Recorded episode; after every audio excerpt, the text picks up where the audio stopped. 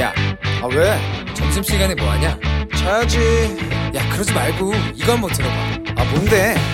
지금 당장 라디오를 켜봐 나른한 오후 깨울 시사 토크쇼 모두가 즐길 수 있고 함께하는 시간 유쾌하고도 신나는 시사 토크쇼 오태훈의 시사본부.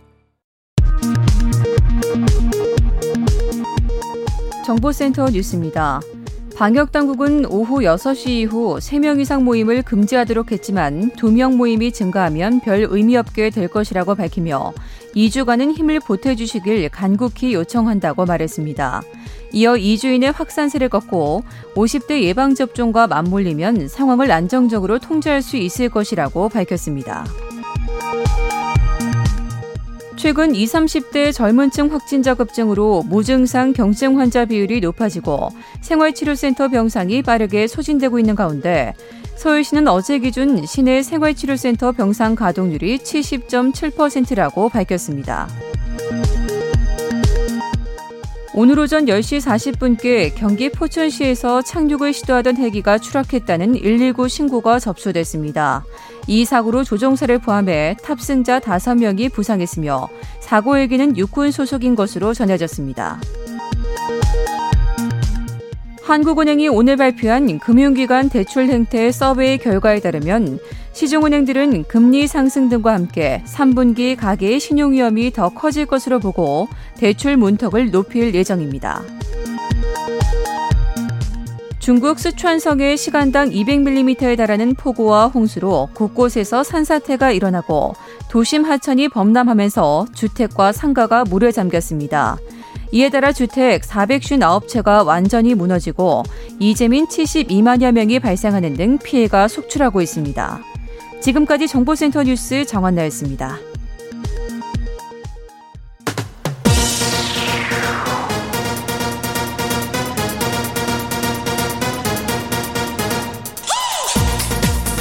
박정호의 본부 뉴스. 네, 오태훈의 시사본부 2부 첫 순서 주요 뉴스들 분석해 드립니다. 본부 뉴스 오마이뉴스의 박정호 기자와 함께합니다. 어서 오세요. 안녕하십니까? 아유, 이 확진자가 엿새 연속 1000명을 넘었어요. 예. 네, 오늘 0시 기준으로 신규 확진자 1100명 발생했습니다. 어제 발표된 이 1324명보다는 224명 줄었습니다. 예. 하지만 휴일 검사 건수 감소 영향에 따른 것으로 볼 수가 있고요. 확산세가 꺾인 것으로는 판단이가 이릅니다. 아, 특히 일요일 확진자 수로는 국내 코로나19 사태 이후 최다 기록이거든요. 좀 더 봐야 될 것 같고요. 여기다가 비수도권 지역 발생 비중이 전체 20%대 후반까지 올라와서요. 그동안 수도권 중심의 확산세가 비수도권으로까지 번지기 시작한 게 아니냐 이런 우려가 나오고 있습니다. 네, 수도권 4단계 어, 거리두기 철저하게 좀 잘좀 좀 지켜주시길 부탁드리고 여기서 좀 고생을 해야 나중에라도 네. 좀 우리가 코로나를 좀 잡을 수 있지 않을까 생각이 듭니다. 자, 그리고 어제 민주당 대통령 후보 어, 컷오프 발표가 나왔어요. 네. 오늘부터 본경선 후보 등록 진행되고 있죠. 그렇습니다. 어제 뭐 결과 잠깐 정리해드리면 기호순으로 추미애, 이재명, 정세균, 이낙연, 박용진, 김두관 후보가 본 경선에 올랐고요. 네. 최문순, 양승조 후보는 탈락을 했습니다. 후보자 등록이 오전 9시부터 시작해서 오후 6시까지 진행되는데요. 오늘 뭐 본경선 후보자 등록하려면 네. 공정 경쟁 의무 서약서 음. 이걸 비롯해서 각종 서류를 내야 되고 기타금 3억 원을 당에 제출해야 합니다. 아, 기타금이 3억이에요? 그렇습니다. 올랐습니다. 네. 본경선은 어떻게 진행한답니까? 네, 다음 달 7일 충청권부터 지역별 순회 경선을 실시하고요. 예. 9월 5일 서울 경선에서 대선 후보를 결정합니다. 음. 다만 이 과반 득표자가 없으면 1위, 2위 후보가 같은 달 10일 결선 투표를 진행하는데요.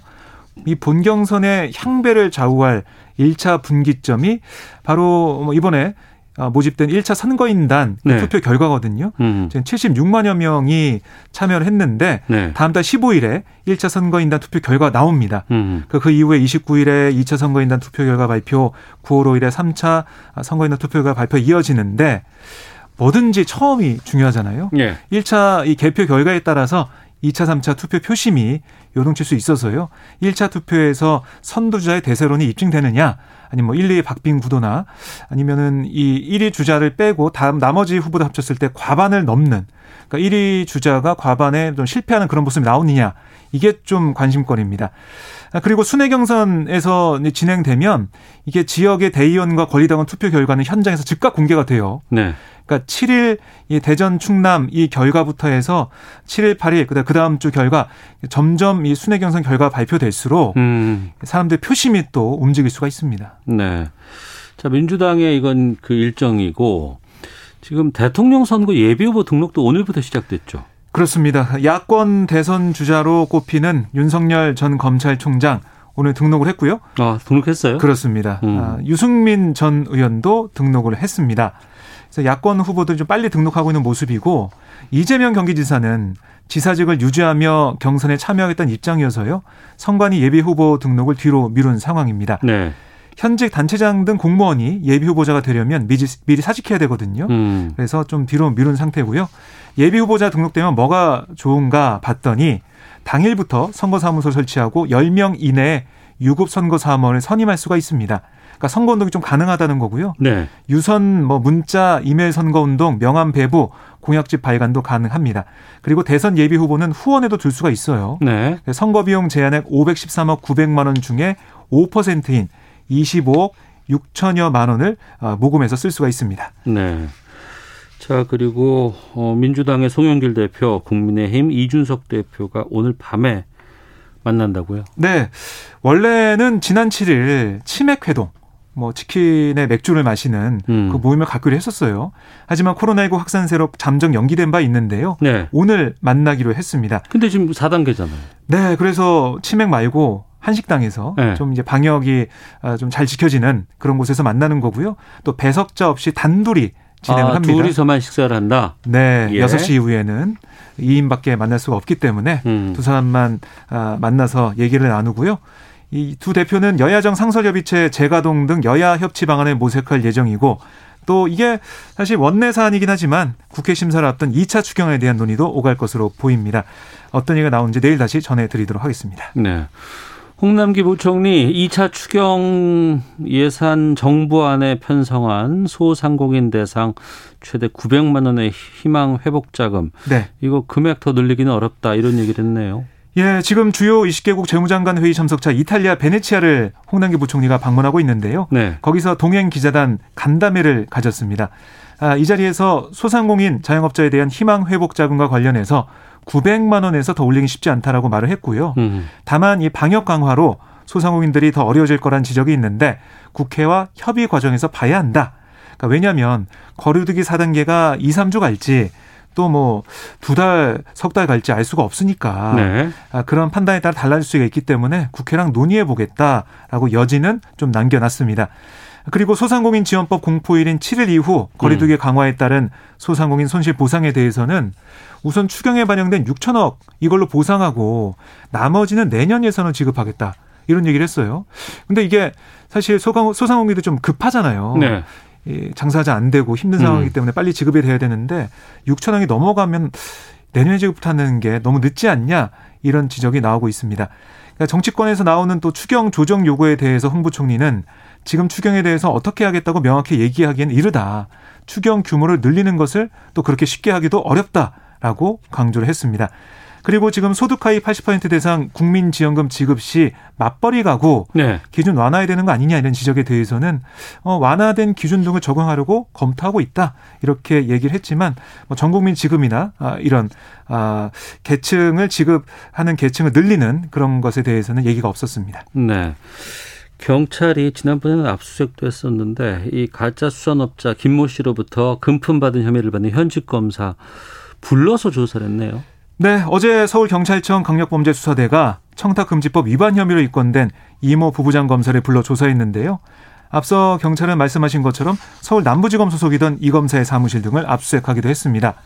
아, 이 검사는 직위에 제된 전 포항 남부경찰서장 배모 총경과 이동훈 전 조선일보 논설위원, 또 엄성섭 TV조선 앵커 등과 함께 경찰의 수사를 받는 인물이죠. 네. 경찰은 최근 언론인 두 명을 청탁금지법 위반 혐의로 추가 또 입건한 상태입니다. 어. 금품 공여자 김 씨까지 더하면 경찰 수사 대상은 현재까지 모두 7명이고요. 경찰은 또 김 씨로부터 포르쉐 차량을 받은 이 박영수 전 특별검사가 청탁금지법에서 규정한 공직자에 해당하는지 네. 여기에 대한 유권에서 국민권익에 요청한 것으로 전해지고 있습니다. 아, 이 청탁금지법상 공직자는 직무 관련성과 상관없이 같은 사람에게 1회 100만 원 또는 연간 300만 원 초과하는 금품을 받거나 요구하면 처벌되는데요. 네. 경찰은 권익위 판단 등을 고려해서 박 전 특검의 위법 여부를 따져보겠다 이렇게 얘기하고 있습니다. 음, 알겠습니다. 자, 오늘 본부 뉴스는 여기까지 하도록 하겠습니다. 지금까지 오마이뉴스의 박정호 기자와 함께했습니다. 소식 고맙습니다. 고맙습니다.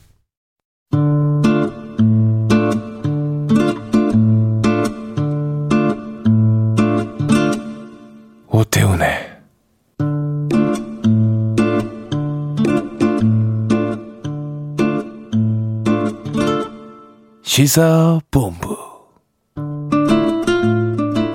네, 1시 11분 막 됐습니다. 시사본부는 청취자 여러분들의 참여 기다리고 있습니다. 샵 9730으로 의견 보내주시면 되고요. 짧은 문자 50원, 긴 문자 100원, 어플리케이션 콩은 무료로 이용하실 수 있습니다. 팟캐스트와 콩, KBS 홈페이지를 통해서 시사본부 다시 들으실 수 있고 유튜브를 통해서도 만나실 수 있습니다. 유튜브 검색창에 일라디오 시사본부 이렇게 검색하시면 영상으로도 확인하실 수 있고 또 이 콩으로 라디오 듣는 분들 듣지 마시고 볼 수도 있습니다. 어, 콩에서 일라디오 생방송을 보이는 라디오로도 들으실 수 있는데요. 콩 앱 보시면 일라디오 채널 화면 하단에 캠코더 마크 있거든요. 이거 누르시면 방송 모습을 콩에서도 어, 영상으로도 확인하실 수 있습니다. 자, 안내드렸고 주말 동안의 이슈를 정리하고 이번 주 가장 눈여겨볼 소식들 살펴보는 시간입니다. 시사 구말리 문화일보의 이현정 논설위원 나오셨습니다. 안녕하십니까? 네, 안녕하세요. 정치 전문 김보엽 기자 함께합니다. 안녕하십니까? 안녕하십니까? 예. 어제 더불어민주당 대권 주자들 예비 경선 컷오프 결과가 나왔습니다. 어, 이광재 어, 의원이 이제 단일화했기 때문에 여덟 명에서 여섯 명으로 이제 줄었어요. 예상하셨던 결과였습니까? 어떻습니까? 뭐 1등에서 5등까지는 예상을 했는데 네. 마지막 이제 컷오프를 저는 아마 어, 최문순 진사가 올라갈 걸로 예상을 했었는데요. 예, 예, 어, 예. 이제 김두관 의원이 이제 올라갔습니다. 나머지는 음. 뭐 대충 예상한 대로 그런 결과가 나왔는데 일단은 당에서 일단 뭐 이 결과 내용 자체를 일단 공개하지 않아서 네. 제가 제일 관심 있게 봤던 게 1, 2등의 표차가 얼마나 날까 어. 이걸 제일 관심 있게 봤거든요. 예. 근데 모르겠습니다. 지금 뭐 여론조사 등등을 보면 어쨌거나 이재명 지사 이제 대결에서 이낙연 후보가 상당히 상승세다 이런 어. 이야기가 있잖아요. 예, 예. 이제 그러면서 아마 이낙연 후보의 상승세가 얼마나 이게 따라 붙었는지 어. 그게 상당히 좀 저는 궁금증이 있었습니다. 그러니까 1등부터 5등까지는 대략적으로 좀 많이 예상한 대로 나왔다. 이렇게 예. 보고. 그러면 1등부터 5등까지 격차가 어떻게 될 것이냐. 이게 이제 관심사인데 어떻게 보셨어요? 이게 당원과 국민 여론조사 절반 합산한 네. 거 아닙니까? 그러니까 예. 최근에 나온 여론조사와 크게 다르지 않을 겁니다. 그렇겠죠. 순위도요. 예, 예. 어, 저도 예상했던 바와 크게 어긋나지는 않았는데요. 예.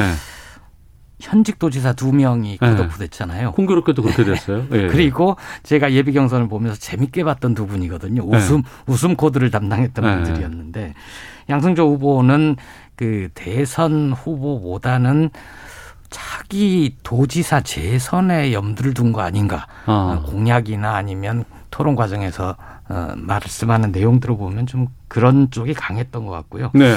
방금 말씀하신 그 최문순 후보의 경우에는 국민 면접에서 순위권에도 올랐었잖아요. 그랬네요. 네, 예, 맞습니다. 그런데도 떨어진 걸 보면 네. 아무래도 그 다른 후보들에 비해서 전국적인 지명도가 떨어졌던 거 아닌가. 음. 인지도 지명도에서 밀린 것 같다. 이렇게 판단합니다. 네. 근데 이게 그 국민 여론조사하고 이제 당원 이제 투표 결과가 반영됐다고 하는데 그게 다 공개가 된 건 아니죠. 네, 비공개로 했어요. 어, 그래요. 네. 그걸 어. 공개를 하면 네. 추후 경선에 영향을 끼칠 수가 있거든요. 어. 그러니까 이건 비공개로 하는 게 맞습니다. 그러니까 이제 우리가 보면 어, 당심과 여론이 어떤가 뭐 이런 거 비교해 볼 수도 있고 한데 네. 이제 그런 것들은 이제 원천 차단하기 위해서 이번에 아예 공개를 하지 않은 거군요. 공개를 하지 않아도 보통 음. 이런 경우에 여러 캠프가 관련이 돼 있고 네. 숫자를 아니까 음. 흘러나오기 마련이거든요. 네. 근데 이번에 관리를 엄정하게 하는 것 같다는 생각이 듭니다. 어. 자, 이제는 이제 본 경선으로 이제 결정이 났습니다. 여섯 명.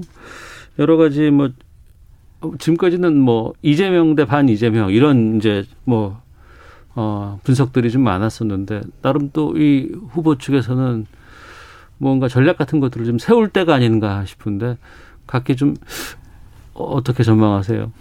지금 사실은 이재명 후보는 이번 예비 경선에서 이제 대세론을 좀 굳히겠다. 네. 이런 전략으로 간 것 같아요. 네. 근데 결과론적으로 놓고 보면 오히려 지금 대세론은 굳히지는 못하고 어. 여러 가지 좀 허점만 좀 노출하는 게 아닌가. 예. 어, 특히 이제 기본소득과 관련해서 이제 본인의 어, 이 트레이드 마크였는데 사실 그걸 상당히 좀 기본소득에서 후퇴하는 느낌을 줬지 않습니까? 또 이제 바지 문제 이게 음. 상당히 좀 이 표심에 영향을 미쳤다. 네. 그러면서 아마 이제 이렇게 되면 어 원래는 무난하게 그냥 예비 경선 통과해서 과반으로 득표를 해서 어 결선 투표 없이 1등 하는 거 아마 이런 목표를 했을 텐데 근데 지금 아마 본 경선이 저는 만만치 않을 걸로 봐요. 만만치 않다. 네. 이게 왜냐하면 일단 이 세 차례 걸쳐서 이제 이 투표 결과를 공개하게 돼 있거든요. 예, 예. 1차 경선, 2차, 뭐 3차 이렇게 해서 예. 이렇게 되면 이제 아마 1차 경선을 이제 끝나고 나면 어, 후보들 나머지 진영에서 만약에 이제 도저히 해도 가능성이 없다. 어. 이런 분들이 이제 단일화를 아마 할 가능성이 있습니다. 전 누구를 지지합니다. 이런 식으로 네, 이제 또 그렇죠. 선포가 나오겠죠. 네, 예, 단일화를 한다는 그런 가능성이 있고요. 예, 예. 또 특히 이제 이 후보가 그동안 보여줬던 게 좀 불안하다. 어. 여러 가지 언행이나 이런 게 예, 예. 또 이런 것들에 대해서 이제 공격을 많이 할 것 같고요. 음. 특히 이제 이낙연 후보 측에서 어쨌거나 뭐 제가 결과는 알 수 없습니다만 캠프 측의 반응을 보면 지금 상당히 따라잡았다 이렇게 지금 이야기를 하고 있거든요.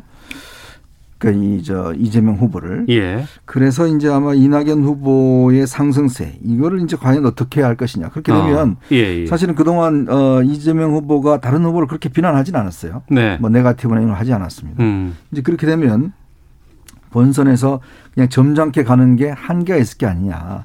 이렇게 되면 아마 이낙연 후보를 좀 겨냥한 네가티브도 어, 상당히 버리지 않겠는가. 그렇게 네. 좀 전망할 수 있을 것 같습니다. 어, 이낙연 후보 측이 좀 올라오나요? 예, 지금 오늘 발표된 여론조사에서도 보면 예. 이재명 지사는 조금 떨어지고 어. 이낙연 전 대표가 조금 상승세고 예. 이런 추세는 확인이 됩니다. 아마 그게 그 예비 경선 결과에도 어느 정도 반영이 됐을 것 같고요. 어. 선두주자의 숙명 같은 거죠. 이재명 후보는 다른 후보들로부터 공격을 받을 텐데 네. 그 TV 토론 전략에서 좀 미숙함을 노출했다. 음. 그렇게 보이고요. 어, 상대적으로 안정감을 강조했던 이낙연 후보가 선전했던 건 맞습니다. 네. 근데 이제 단일화가 이후 경선에서 최대 관건이 될 거다. 음. 이런 분석에는 좀 견해를 달리하는데 네. 그 단일화 한다고 해서 1 더하기 1이 2로 가지는 않을 겁니다. 음. 아, 원래 자연스럽게 경선을 하면서 단일화되는 효과는 후순위부터 네. 더 이상 경선을 할 이유가 없으면 음. 나 대신 누구를 지지해 주십시오라고 할 수도 있고 네. 아니면 그냥 그 포기를 할 수도 있거든요. 음. 그럴 경우에 그 사람을 지지했던 지지자들은 어, 경선 인단이 되겠죠.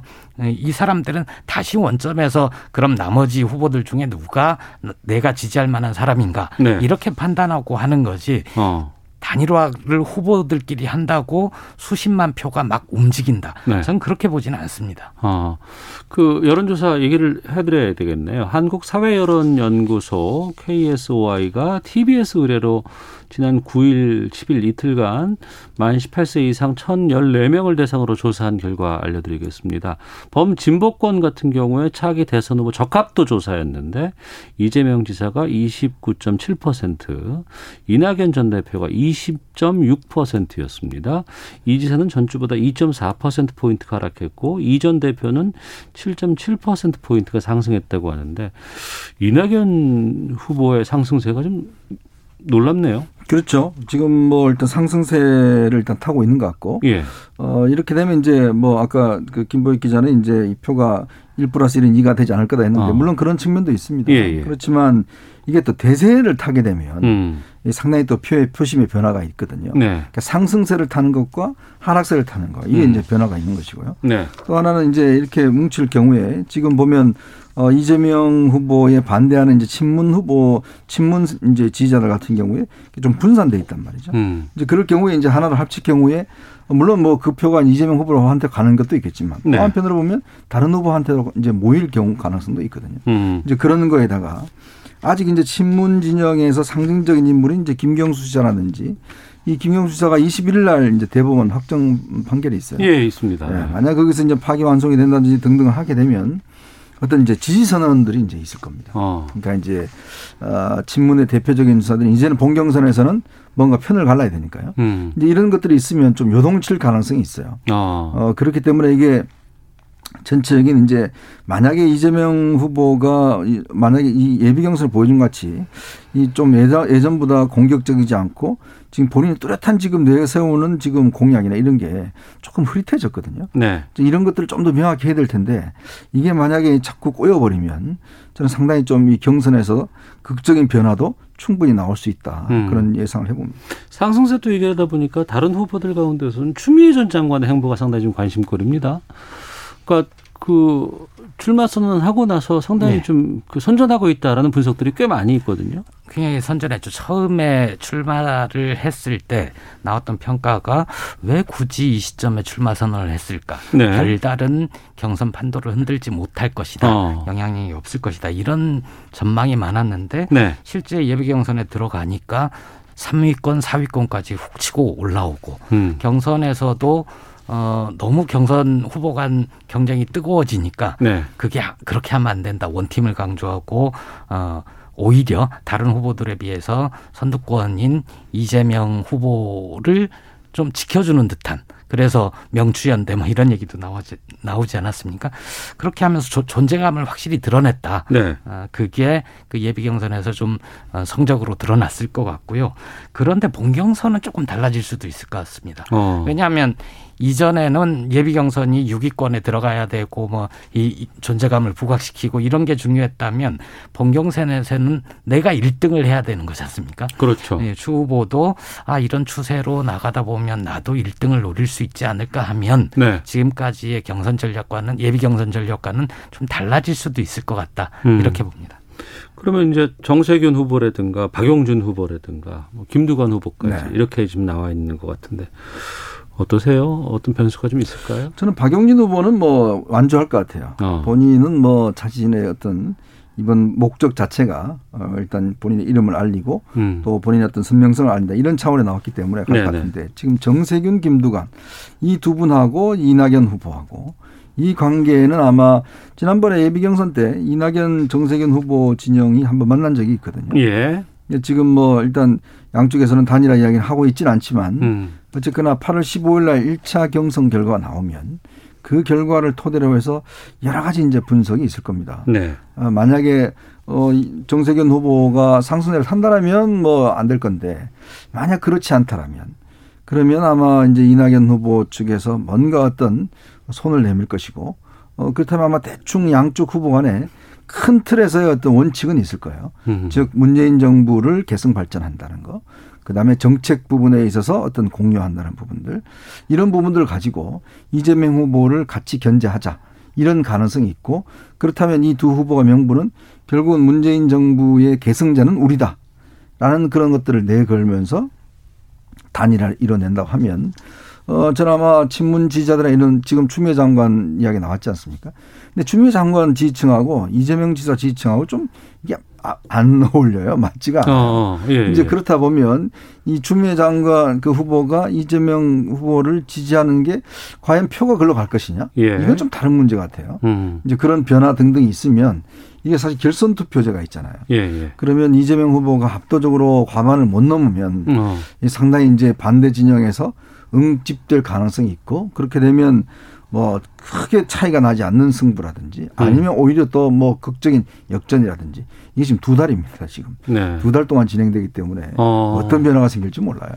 근데 그 전에는 뭐 흥행이 될까 막 그랬었는데 이렇게 좀 엎치락덮치라든가 아니면 그 이낙연 어, 전 대표가 막 치고 올라가 이런 것들은 좀 여러 가지 좀 어, 관전 포인트가 좀 나오게 돼, 돼 있네요 지금 상황이. 그렇습니다. 네. 의외로 흥행에 성공을 했다. 어. 이렇게 보고요. 앞에 말씀하신 내용 중에 살짝 좀 반론을 하고 싶은 게 예. 이른바 친문 진영 어. 이렇게 얘기를 하면 대단히 어떤 사람들이 단단히 모여 있는 것 같지만 어, 경선의 국민선거인단으로 참여하는 치- 이른바 친문 진영이란 사람들은 아마 문재인 대통령, 문재인 정부의 성공과 민주당 정부 정권 재창출 이걸 바라지 않을까 이렇게 생각을 하거든요. 예. 그래서 어, 정세균, 이낙연 후보면 문재인 정부를 계승하는 거고 이재명 후보면 그렇지 않다라고 생각하는 사람들이 그렇게 많지 않을 것 같습니다. 음. 이재명 후보로 문재인 정부의 성공을 할 수 있고 다음 정권 재창출을 하는데 성공하겠다 하면 이재명 후보로 1등을 갈 수도 있는 거죠. 네. 예, 그게 이제 친문 진영이 확 이렇게 누가 깃발 들면 확확 움직이고 음. 전 그렇게 조직적 으로 보지는 않습니다. 네. 그러니까 2016년 말부터 2017년 이제 5월에 이제 대선이 있지 않았습니까? 네. 당시에 민주당 쪽에서 이제 네 명의 후보가 나와서 경선을 했던 것으로 기억하는데 이제 현 문재인 대통령하고 안희정 당시 지사와 이제 이재명, 이재명, 지사 최성. 그리고 또 최성. 아 최성 네. 아 박원순 고양시장. 아 예 그리고 박원순 전 시장도 그때 나오지 않았었나요? 나왔다가 중, 들어갔죠. 중간에 드랍했죠. 아 그때 상황하고 비교해 보면은 지금 어떤가요? 그러니까 그때는 그러 어 일단 이 저 문재인 대통령의 대세론이 워낙 확고했고 예 예. 또 지지가 탄탄했죠. 아 어 그런 측면이 있었는데 이제 어 결국은 그때도 그- 치열하게 논쟁은 있었지만 그 그렇죠.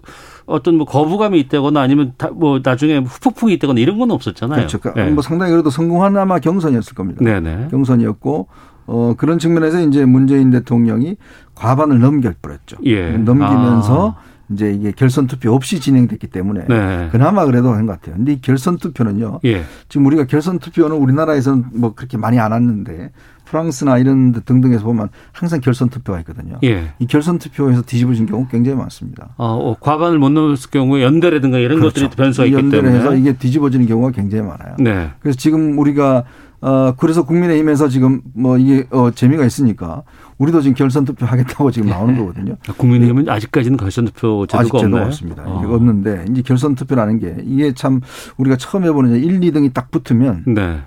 나머지 사람들이 이제 선택을 해야 돼요. 음, 그렇죠, 그렇죠. 네, 그럴 경우에 만약에 이제 비슷비슷하게 갈 경우에 네. 이게 상당히 좀 흥미로운 어, 지점도 있기 때문에 아, 그 아마 지난번 경선 때보다는 만약 이재명 지사가 대세를 형성하지 못하고 결선 투표까지 간다라고 하면 네. 굉장히 어려운 싸움도 할 가능성이 있습니다. 아.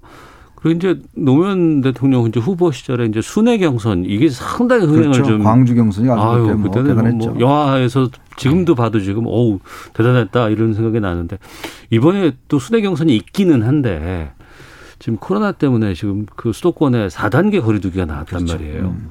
그 걱정이죠. 8월 7일인가요? 대전 정도부터 이렇게 순회 경선을 하고 8월 예. 15일에 강원도 경선 때 어, 국민선거인단 중에 1차 결과를 발표를 어. 하면서 흥행 붐업을 시키겠다는 건데 예. 벌써 이렇게 코로나 4차 유행 되면 예정대로 할 수 있겠나 하는 걱정들이 당내에서 나오고 있습니다. 네. 그래서 어, 일부 후보들 중에는 경선 연기론을 다시 주장하는 다시. 네. 경우도 있고요. 어. 어떻게 전망하세요? 지금 이런 이 그러니까 변수가 지금 만약에 오늘 송영길 대표가 그 이야기를 했는데 만약 2주 후에 이게 이제 잠잠해지면 네. 그냥 가는데 만약 2주 후에도 이게 지금 잡히지 않으면 어. 이게 참 어렵지 않겠는가라는 생각이 들어요. 예. 이렇게 되면 완전 이제 비대면 이제 해서 투표를 해야 되는데 음. 그럴 경우에 이제 여러 가지 어려움도 있을 것이고 근데 또 후보가들 간의 경선 이게 전이 길어지면 네. 이 상당히 피로도 또 있을 거거든요. 그럴 수 있죠. 네. 네. 그리고 이제 1위 달고 이재명 후보 입장에서 보면 좀 불안한 측면도 있을 것이고 예. 이제 그런데 문제는 이제 이재명 후보는 당의 결정에 따르겠다고 이야기를 하지만 음. 지금 뭐 당에 한 의원들 한 60명 정도가 이제 이재명계라고 이야기를 하는데 이분들이 이제 어떻게 결정을 할지. 근데 또 만약 우리가 그동안 선거 때 코로나가 그래도 있었는 상황에서도 선거를 다 해왔지 않습니까? 네, 네. 이제 그런 거기 때문에 마냥 이걸 연기하기는 굉장히 어렵지 않는가. 이미 열차를 출발했기 때문에 어. 중간에 선다는 게 참 여러 가지 후보들 간에도 이 여러 가지 계산을 많이 해야 될 거예요. 예. 그래서 아마 저는 어, 이 아마 2주에 이렇게 세게 단속을 하면 조금 잦아들면 저는 그냥 일정대로 가지 않겠나 싶습니다. 음, 알겠습니다. 코로나가 참 여러 곳에 영향을 주는 상황이기 때문에 살다 살다 두 명만 모일지를 누가 알았겠습니까? 자, 아, 시사구말리 함께하고 계시는데요. 아, 기상청 또 교통정보 확인하고 돌아와서 두 분과 이번엔 국민의힘의 상황, 야권 쪽의 상황 살펴보도록 하겠습니다. 자, 아, 날씨와 미세먼지 정보 알려주시죠. 송수진 씨가 전해주십니다. 오늘 어제보다 더 덥겠습니다. 현재 전국 대부분 지방에 폭염특보가 내려져 있는데 많은 지역이 폭염 경보인 상태입니다. 오늘 낮 기온이 대구 35도, 전주 34도, 서울과 제주 33도 등 전국이 29도에서 35도 분포를 보이며 어제보다 1도에서 5도 정도 높겠고요. 습도가 높아서 체감 온도는 기온보다 조금 더 오르겠습니다. 이번 주 내내 폭염이 이어지겠고 밤 사이에는 열대야 현상이 나타 나는 곳이 많겠습니다. 오늘도 전국 곳곳에 소나기 소식이 있습니다. 양이 5에서 최고 60mm로 곳에 따라 호우특보가 내려질 만큼의 매우 강한 소나기가 돌풍과 천둥 번개를 동반해 내릴 전망이어서 주의 하셔야겠습니다. 미세먼지 농도는 좋음에서 보통 단계를 보이겠지만 호흡기와 눈에 해로운 오존 농도가 수도권과 충남, 경상 남북도에서 나쁨까지 오를 것으로 예상됩니다. 현재 서울의 기온은 31.2도입니다. 날씨와 미세먼지 정보였습니다. 이어서 이 시각 교통 상황을 KBS 교통정보센터 정현정 씨가 전해드립니다. 네, 전국 대부분의 지역에 폭염특보가 내려지면서 체감 온도가 올라가면서 여름철은 특히 운전 중에 컨디션 조절이 어려운 시기입니다. 충분한 수분 섭취해 주시고요. 졸리시다면 스트레칭과 함께 졸음을 깨우고 다시 출발하시는 게 좋겠습니다. 현재 도로 위에는 작업이 한창입니다. 먼저 경부고속도로 서울 방향인데요. 옥천 3터널 부근에서 옥천 1터널 부근까지는 2차로를 막고 작업을 하고 있습니다. 금강 나들목에서부터 밀리고요. 양재에서 반포까지 천천히 갑니다. 반대 부산 쪽 상황인데요. 옥산에서 밀리기 시작했고요. 옥천 4터널 부근에서 영동 1터널 부근까지는 작업을 하고 있습니다. 여파로 금강 나들목에서부터 2km 구간 정체입니다. 더 가서는 한남에서 서초까지와 신갈분기점에서 수원까지 속도 줄여서 지나고요. 옥천 4터널 부근에서 영동 1터널 부근까지는 여전히 작업을 하고 있습니다. 서해안고속도로 목포 쪽으로는 당진분기점 2차로에서 작업이 현재 중지가 됐습니다. 하지만 여파는 있는데요. 당진분기 분기점에서부터 3km 구간 정체입니다. 서울 양양고속도로는 양양 쪽으로 동홍천 부근에서 밀립니다. KBS 교통정보센터에서 정현정이었습니다.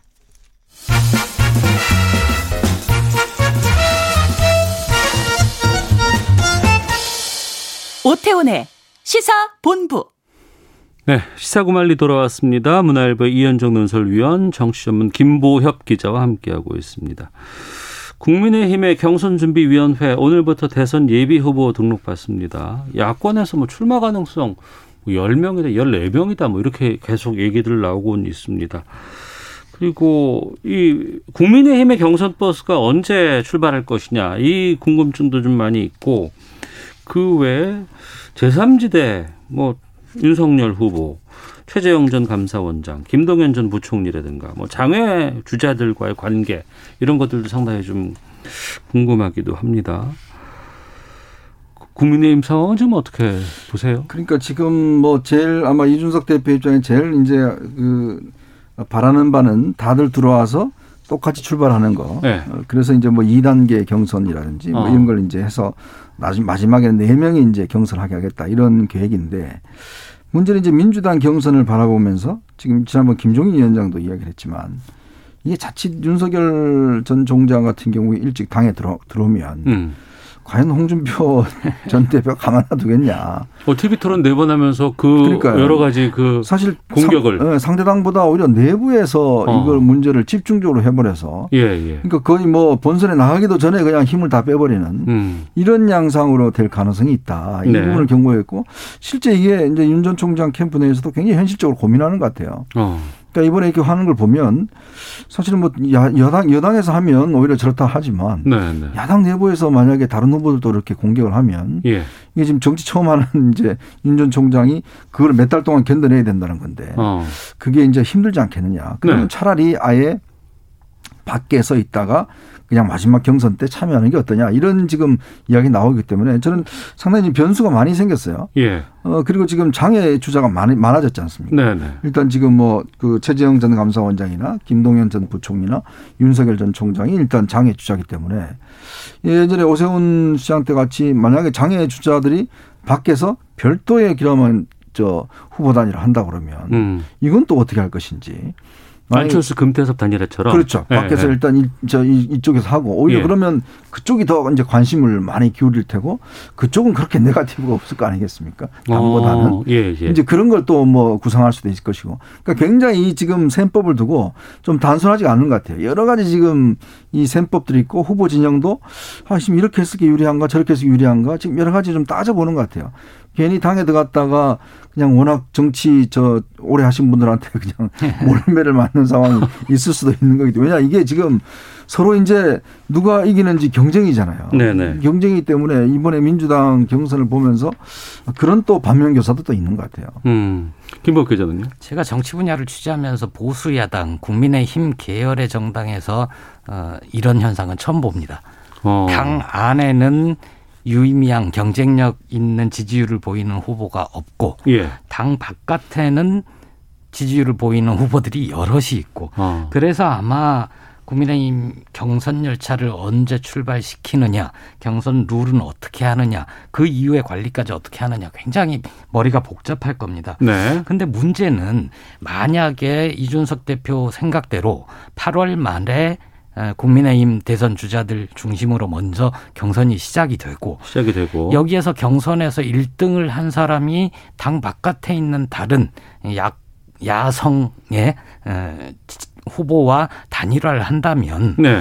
경선을 뛰었던 국민의힘 내에서 경선을 뛰었던 사람들은 불공정 얘기를 꺼내지 않을까요? 음. 그리고 보수 야당 제1 야당으로서 저는 체면이 참 안 서는 상황이 될 수도 있다. 그렇죠. 예, 예. 후보를 열심히 뽑아놨는데 네, 네. 우리 당의 공직 후보자는 이 사람이요 어. 해놨는데 다- 당 바깥에 있는 후보가 나랑 단일화해야 될 걸 이렇게 나오면 네. 국민의힘은 무척 곤혹스러운 상황이 될 수도 있다 이렇게 어. 봅니다. 그러면 그 제3지대 후보 간의 연대라든가 협의체 이런 것들이 또 꾸려지는 것도 좀 논란이 될 수도 있지 않을까 그러니까 저도 싶은데요. 뭐이 가능성을 처음에는 그렇게 크게 보지 않았는데 네. 지금 상황을 보면 어 그럴 수도 있겠다는 솔직히 생각도 들어요. 어. 그걸 또 김종인 위원장이 또 어떤 역할을 할지. 아, 거기서. 마냥 장외에서 본인이 뭐 해서 네. 세 명의 후보를 뭔가 이렇게 대결하는 음. 이런 쪽에 또 뭐 주선하는 건지 이런 금태섭 뭐저 전원도 있고요. 등등 이렇게 보면 지금 야권이 좀 셈법이 굉장히 복잡해진 것 같습니다. 네. 그리고 이제 여당 도 나름대로 이제 경선이 흥행을 좀 하고 있잖아요. 왜냐하면 어. 이 싸움이라는 게 다 재미가 있습니다. 일단 네네. 붙어놓으면.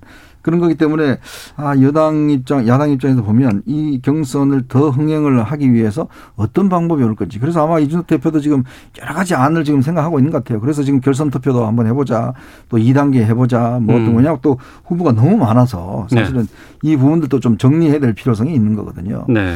그러면 이걸 또 어떻게 정리를 할 건지 왜냐하면 생각해 보시죠. 14명이 TV 토론 어떻게 하겠습니까? 그러네. 아이고. 이렇게 하면 아마 들어갈 스튜디오도 없고 네. 지금 뭐 이렇게 모임 저 제안하는데 14명 하면 그 스태프들하고 하면 이거 뭐 할 수 있는 방송국이 거의 없을걸요. 어. 이제 그런 걸 어떻게 또 이제 그러면 내부에서 일단 좀 정리하고 할 것이냐 이런 음. 여러 가지 복잡한 문제가 있을 거예요. 예. 오늘부터 또 대통령 예비 후보 등록 시작됐고 음. 또 예비 후보자로 등록한 사람은 뭐 선거 사무소 설치라든가 네. 후원금 받는 거, 뭐 간판이라든가 현수막 같은 거 게시하는 것들 이런 이점들이 이제 있다고 합니다. 윤석열 후보 그리고 유승민 후보 이렇게 이제 등록을 또 했다고는 하는데, 그러니까 보니까 윤석열 후보 같은 경우에는 지금 계속해서 지금 특히 이제 부인들을 둘러싼 의혹 같은 것들이 계속 나오고 있어서 당으로 입당하기도 쉽지 않은 상황인 것 같고 여러 좀 골치 아플 것 같아요. 다른 사람들은 다 이해가 가는데요. 네. 윤석열 전 총장을 후보라고 불러야 되나요? 오늘 예비 후보 등록했다고 그러니까요. 하니까. 예. 그 6월 29일에 예.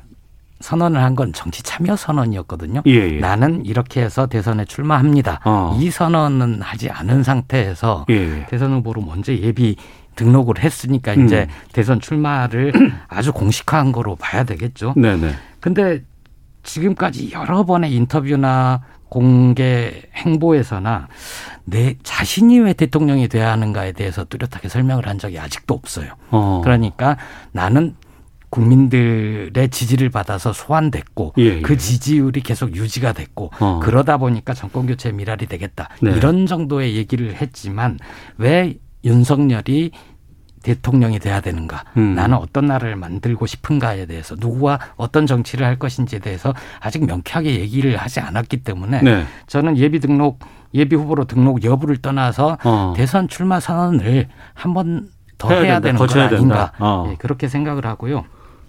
김건희 씨 논문 관련해서는 전 참 이것도 이번에 최초인 걸 여러 번 보는데 공직 후보자 본인도 아니고 음. 부인의 논문이 검증 대상인 거 처음 아닌가 싶거든요. 네. 근데 이제 이게 스스로 자초한 측면이 있습니다. 어. 윤전 총장이 기자회견 하는 날 어, 인터뷰를 해서 네네. 김건희 씨가 어, 나 바빠서 뭐 그런 일을 할 시간이 없었고 난 논문을 뭘 썼고 이런 얘기를 하지 않았습니까? 그러니까 아 석사 논문, 박사 논문 어떤 걸 썼지 언론들이 관심을 가지고 검증에 들어간 거고요.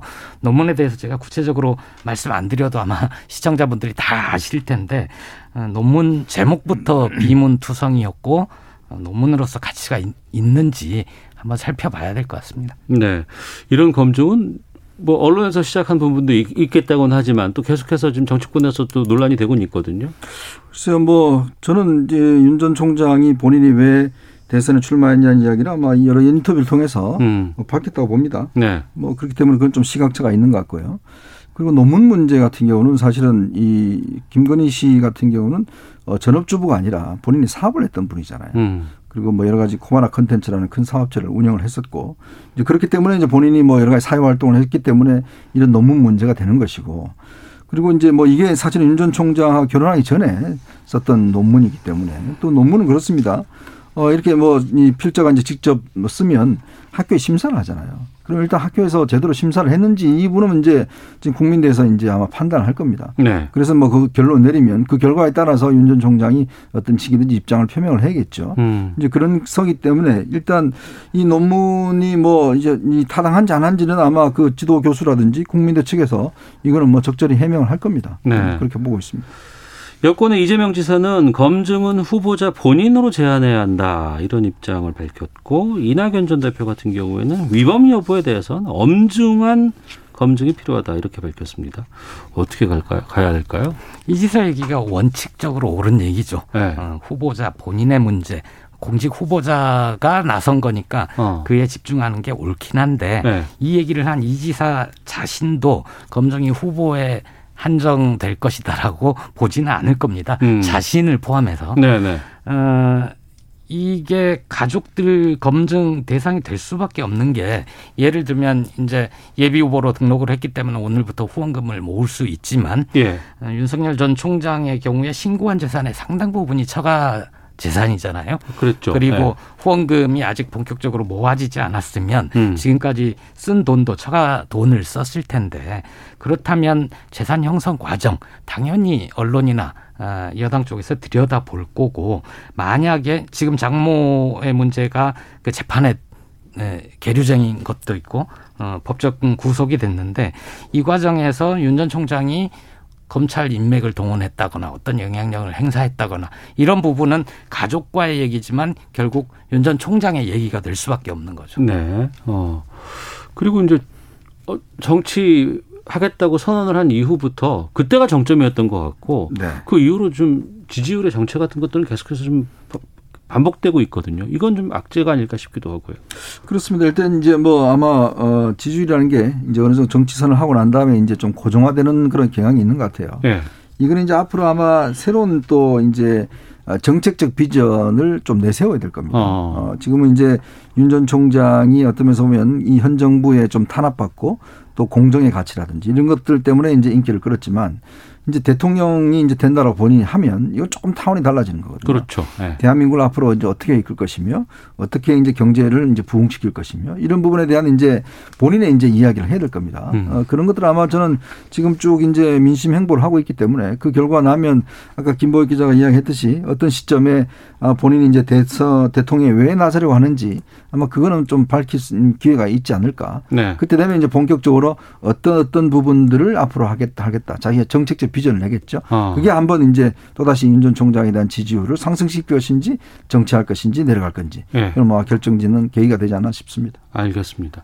한 달 전에 저희가 이 시사구말리에서 예측했던 여러 가지 상황과 또 다르게 지금 흘러가고 있는 부분들이 좀 분명히 좀 요즘 하루를 예측 못해요. 보이고 있는 것 같아서 어떻게 될지. 그러니까요. 예. 이 4단계 될지 어떻게 알았습니까? 그 전날 다 푼다고 그랬는데 하루 전에 그냥 안, 안 돼 버렸잖아요. 그러니까요. 또 7월 지나고 8월 되면 또 어떤 정치적인 이슈가 또 터져 나올지 또 어떤 후보가 갑자기 또 치고 나올지 참 정치 재밌습니다. 자. 문화일보의 이현정 논설위원 또 김보엽 기자와 함께했습니다. 두 분 말씀 고맙습니다. 네, 감사합니다. 오태훈의 시사본부는 여러분의 소중한 의견을 기다립니다. 짧은 문자 50원, 긴 문자 100원의 정보 이용료가 되는 샵 9730, 우물정 9730번으로 문자 보내주십시오. KBS 라디오 앱 콩은 무료입니다. KBS 라디오 오태훈의 시사본부. 지금 여러분은 대한민국 라디오 유일의 점심 시사 프로그램을 듣고 계십니다.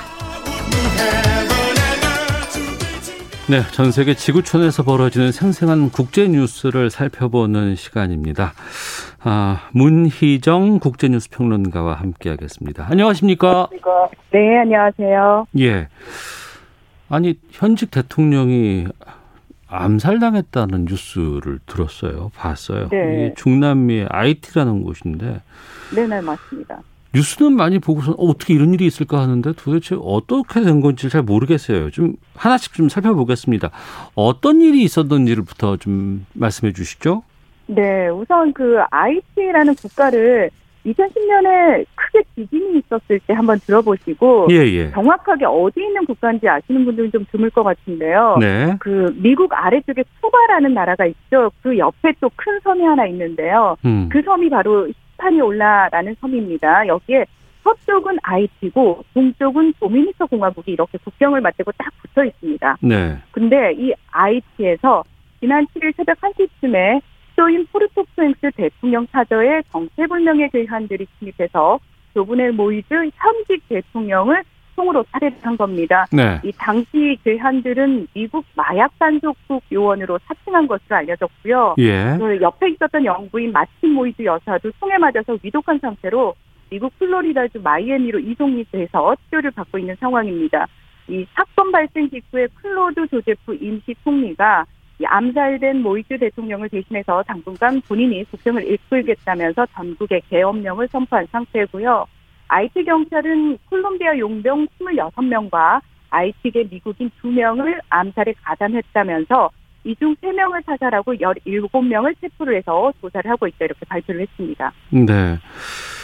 치안이 아무리 좀 안 좋다고 해도 대통령 사저에 괴한들이 침입해서 총으로 대통령을 살해한다는 게 쉽게 납득이 되질 않고 도대체 이걸 누가 또 자, 잡았다고 하니까 누가 이런 일을 저지른 겁니까? 근데 그게 정말 좀 아이러니한 게 붙잡힌 다- 용병들을 조사를 하고 있지만 암살 배우는 아직 밝혀지지 않았거든요. 음. 그러니까 그러다 보니까 이 IT 대내외적으로 여러 가지 수치들이 나오면서 혼란이 지속되고 있는데 일단 영부인인 마르틴 모이지 여사가 깨어났다고 합니다. 그래서 트위터를 통해서 본인 육성을 공개를 했는데 네. 괴한들이 들이닥치자마자 총을 난사했다. 그러면서 대통령이 누구와 싸우는지 당신들도 알지 않느냐. 그들은 연말 선거뿐만 아니라 도로, 또 전기, 국민투표 때문에 대통령을 살해하기 위해 용병을 보냈다. 이러면서 대통령의 정적들을 겨냥하는 그런 얘기들을 했고요. 또 전직 국회의원 한 명은 자신들의 이익에 침해되는 것을 원치 않는 IT의 기득권 재벌들이 대통령을 죽였다. 이렇게 주장을 하고 있습니다. 하지만 한 야당 정치인은 체포된 콜롬비아 용병들이 아닌 대통령 경호원들이 암살을 한 것이다. 이렇게 주장을 하고 있고요. 대통령 경호원들이요?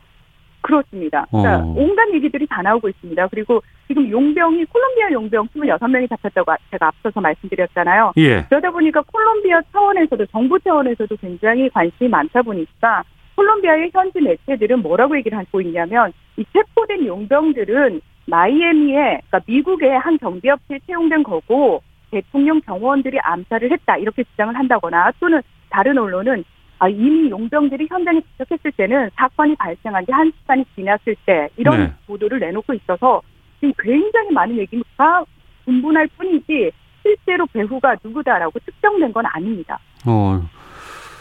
그 이미 현장에서 체포가 된 사람들이 있음에도 불구하고 이렇게 원인 같은 거라든가 주동자 같은 것들이 제대로 등장하지 않고 있는데 네네.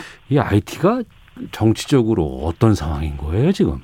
굉장히 사실은 IT가 복잡한 상황인데 앞서 말씀드렸던 그 2012년에 그 대지진 때 무려 30만 명 가까이가 사망, 사망을 하고 기반 시설이 거의 다 파괴가 됐거든요. 네. 그런데 아직까지 복구가 제대로 되지 못한 곳이 많을 정도로 혼란스럽습니다. 음. 어, 세계은행에 따르면 식량 자금률이 45%, 빈곤율이 60%에 달하는 세계에서 가장 가난한 나라 중 하나고요. 네. 이렇다 보니까 범죄도들이 상당히 난립을 합니다. 그리고 음. 이들이 시민들을 무작위로 납치하거나 폭력을 행사하고요. 또 경찰과의 총격전 등으로 사회적 혼란이 지속되고 있고요. 문제는 정부 차원에서 이걸 또 통제를 못하고 있다라는 겁니다. 게다가 이 많은 인권 단체들이 IT 정부나 정치인들이 이런 범죄 조직과 깊숙이 연루돼 있다 이런 의혹을 제기하고 있기도 하고요.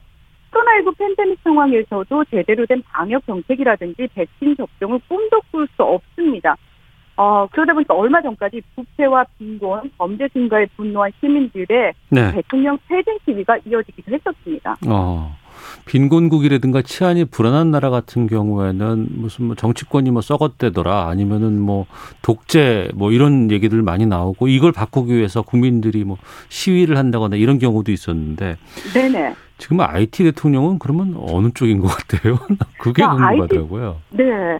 이게요, IT 대통령은 그게 좀 특수한 상황입니다. 이분이 어떤 의미에서는 정치 아웃사이더예요. 그러니까 어. 무슨 얘기냐면 그 전까지 에, 이분 별명이 바나나맨인데 바나나 사업을 하던 사업가입니다. 그러니까 사업가가 전직 대통령의 추천에 의해서 대통령 선거에 나와서 바로 대통령으로 당선된 케이스거든요. 어. 자, 그러다 보니까 어떤 문제가 생기냐면 기성 정치인들하고 계속해서 대립이 생기는 겁니다. 예. 그러니까 기성 정치인들 입장에서는 자기네들끼리 정당이 나뉘어져 있어도 사실 그 정치계의 암묵적인 룰에 의해서 어느 정도 야합도 하고 그다음에 자신들의 기득권이 있을 거 아닙니까? 그런데 이 부분과 관련해 가지고 이 모이즈 대통령이 본인은 어차피 연결된 정치 세력이 없다 보니까 굉장히 개혁적으로 조금 과감하게 많은 정책들을 시도를 했다는 거죠. 음. 그래서 최근에 사실 가장 문제가 됐던 건 뭐냐면 이분이 2016년에 당선이 됐는데 IT가 그 당시에 허리케인 피해까지 입으면서 상당히 혼란스러웠거든요. 그래서 예.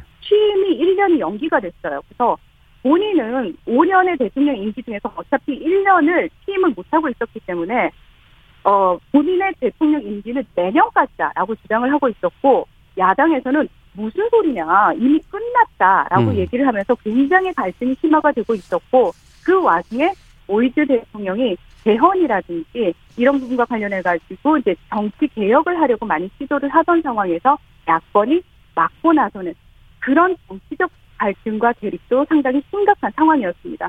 게다가 네. 오는 9월에 대통령 선거, 의회 선거, 개헌 국민 투표를 앞두고 있는 상황이었기 때문에 더 복잡했었던 상황이라고 할 수가 있습니다. 네.